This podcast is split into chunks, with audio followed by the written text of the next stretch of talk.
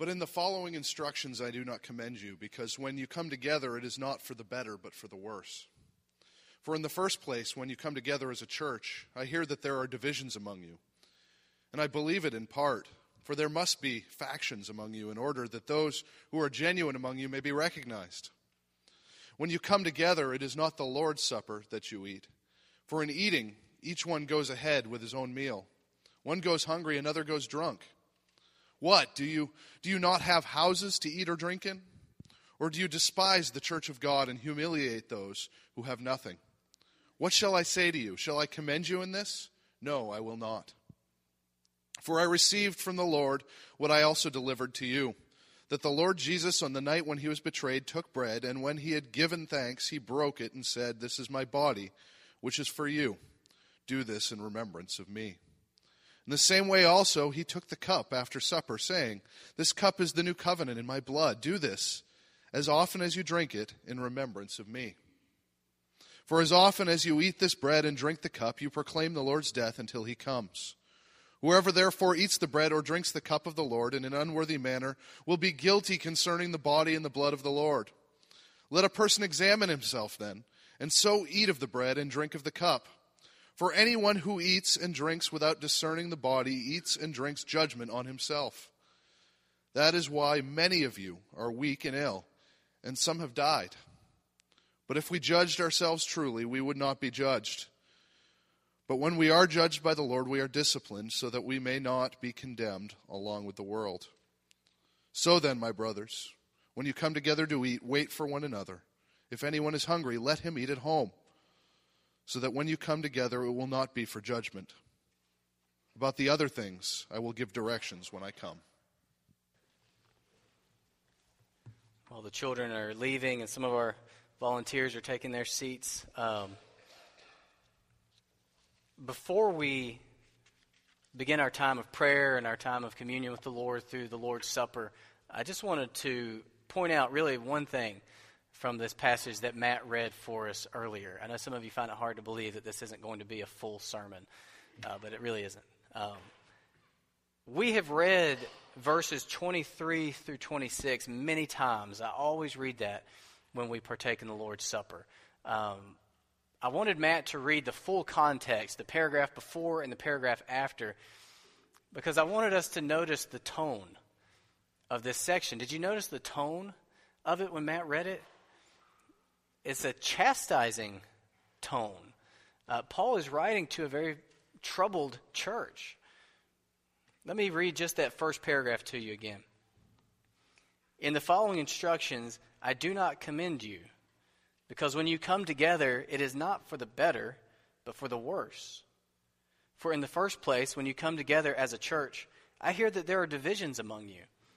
And I believe it in part, for there must be factions among you, in order that those who are genuine among you may be recognized. When you come together, it is not the Lord's Supper that you eat. For in eating, each one goes ahead with his own meal. One goes hungry, another gets drunk. What? Do you not have houses to eat and drink in? Or do you despise the church of God and humiliate those who have nothing? What shall I say to you? Shall I commend you in this? No, I will not. It's pretty harsh chapter of scripture, really. And then right after that is the is the more famous paragraph that we always read where he says, you know, I delivered to you what I received, and he starts talking about the elements of the supper. Um, I point this out because I want you to see how troubled the early church was. They, when they came together, it did them more damage than it did them good. They were better off not even coming together. There were divisions in the church. It was hard to tell who was genuine and who was being false. There was selfishness in the Corinthian church toward each other and toward those who were more needy. You know, I think we in the modern church can sometimes look back on the early church and think, man, if we could just be more like the early church. It was so simple back then, and they were all pure, and they loved Jesus, and there was no trouble. But that's just not the case. The church has always been a mess. And that's why we need Jesus in the first place. If the church was just awesome and perfect, we would have no need for a beaten and bloody and crucified Savior. See, we need this. We don't need the bread and the grape juice, but we need to remember our need for Jesus Christ. See, we're a mess. The Corinthian church was a mess. We each, as individuals, are messes. And we come together to the one who can solve all of it, who can fix us, who can save us, who can forgive us. So, this is really important what we're about to partake in. It's really good for us. We, we come taking comfort in, in just the, the fact that God knew about our imperfections. And we come and we look backward at his death on our behalf so that we could be forgiven, so that we could be cleansed, so that we could be restored. And we come looking forward to his return in anticipation when he'll consummate everything and, it, and the sanctification process will be made complete and we'll be like him. And we come looking inward. And that's what Paul prescribed as he was addressing this messed up church. He explains, For I received from the Lord what I also delivered to you, that the Lord Jesus, on the night when he was betrayed, took bread, and when he had given thanks, he broke it and said, This is my body, which is for you. Do this in remembrance of me. And the same for the drink. But then in the last paragraph that Matt read, Whoever therefore eats the bread or drinks the cup of the Lord in an, in an, unworthy manner will be guilty concerning the body and blood of the Lord. Let a person examine himself then, and so eat of the bread and drink of the cup. So we, we come together to the elements as Christians, as sinners saved by the Savior. And we come looking backwards to his death and forwards to his return and inward to examine ourselves to see whether we're worthy of partaking these elements. Now, I want to make sure you understand what this means to be worthy. Because in, in just a few seconds, I'm going to invite Lee to come forward. Lee is going to serve with me at the table as you come through, and the deacons will be serving, and Jan will be playing, and we'll begin. And you'll have time for prayer and, and self examination and reflection, and uh, you'll need to decide if you should this morning come forward and partake of the elements or if you should abstain. Now, in any given gathering of the church, some should partake in the elements and some should not. I really believe in any given group at the Lord's Supper, not everyone should partake in the elements because some are worthy and some are not worthy. But I need to make sure you understand what the difference is between the worthy and the unworthy. The worthy are not the ones who are awesome, and the unworthy are the ones who are losers.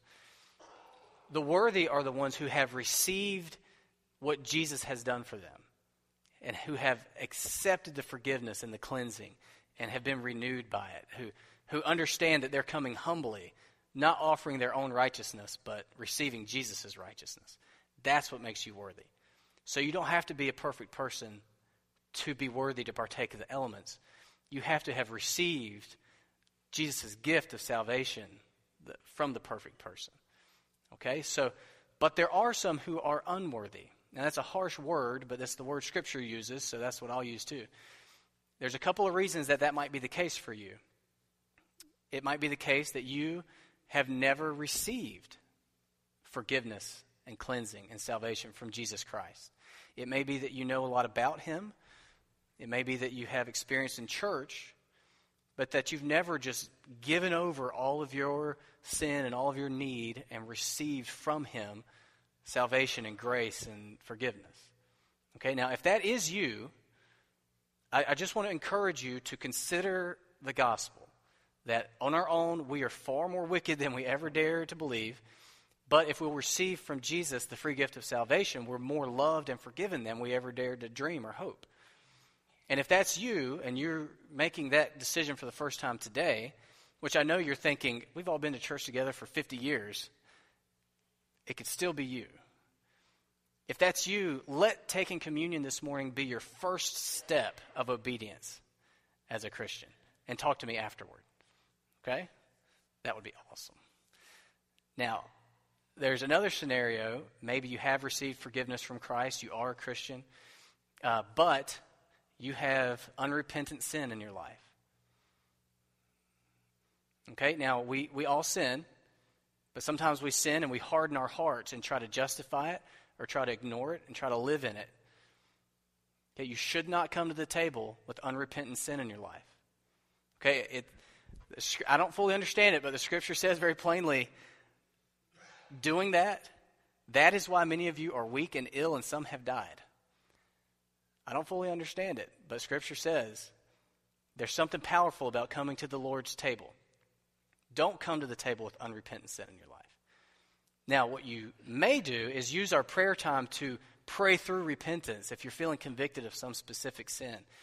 And if you feel as though you, you have repented in your pew, you may come forward. But if there's steps you know you need to take, which brings me to my third category, if there's relationships that you that are fractured because of your sin, you need to wait. You need to not come forward and partake of the elements this morning.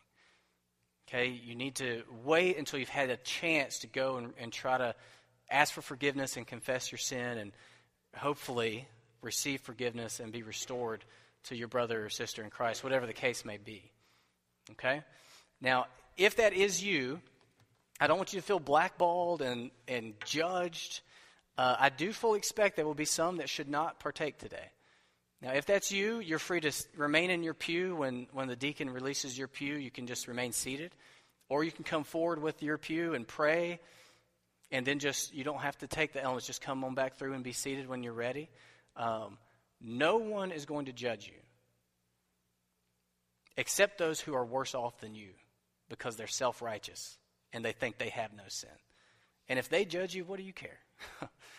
This is not a place for judgment. This is a place for humility.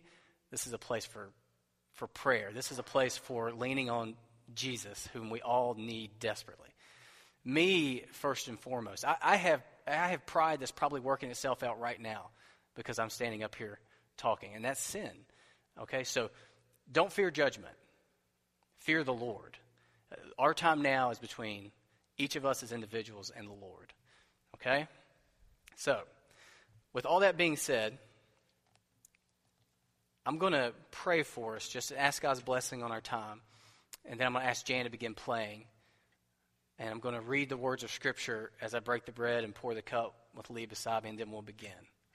Okay, let's pray together. Father, we come to a service like this and realize how needy we are and how absolutely glorious and sufficient for all of our needs Jesus is. So we don't come to this table as perfect people, we come looking to the perfect one. Lord, please use this quiet time that we're going to have together in prayer. Please use that with your Holy Spirit. I just ask that you would search our hearts, reveal sin that we don't know, that we're not aware of, or we don't see clearly. Convict us of it. Make it inescapable to us so that we can repent, so that we can turn and change and move forward as Christians. Make plain to us where we stand with you this morning. In Jesus' name, amen.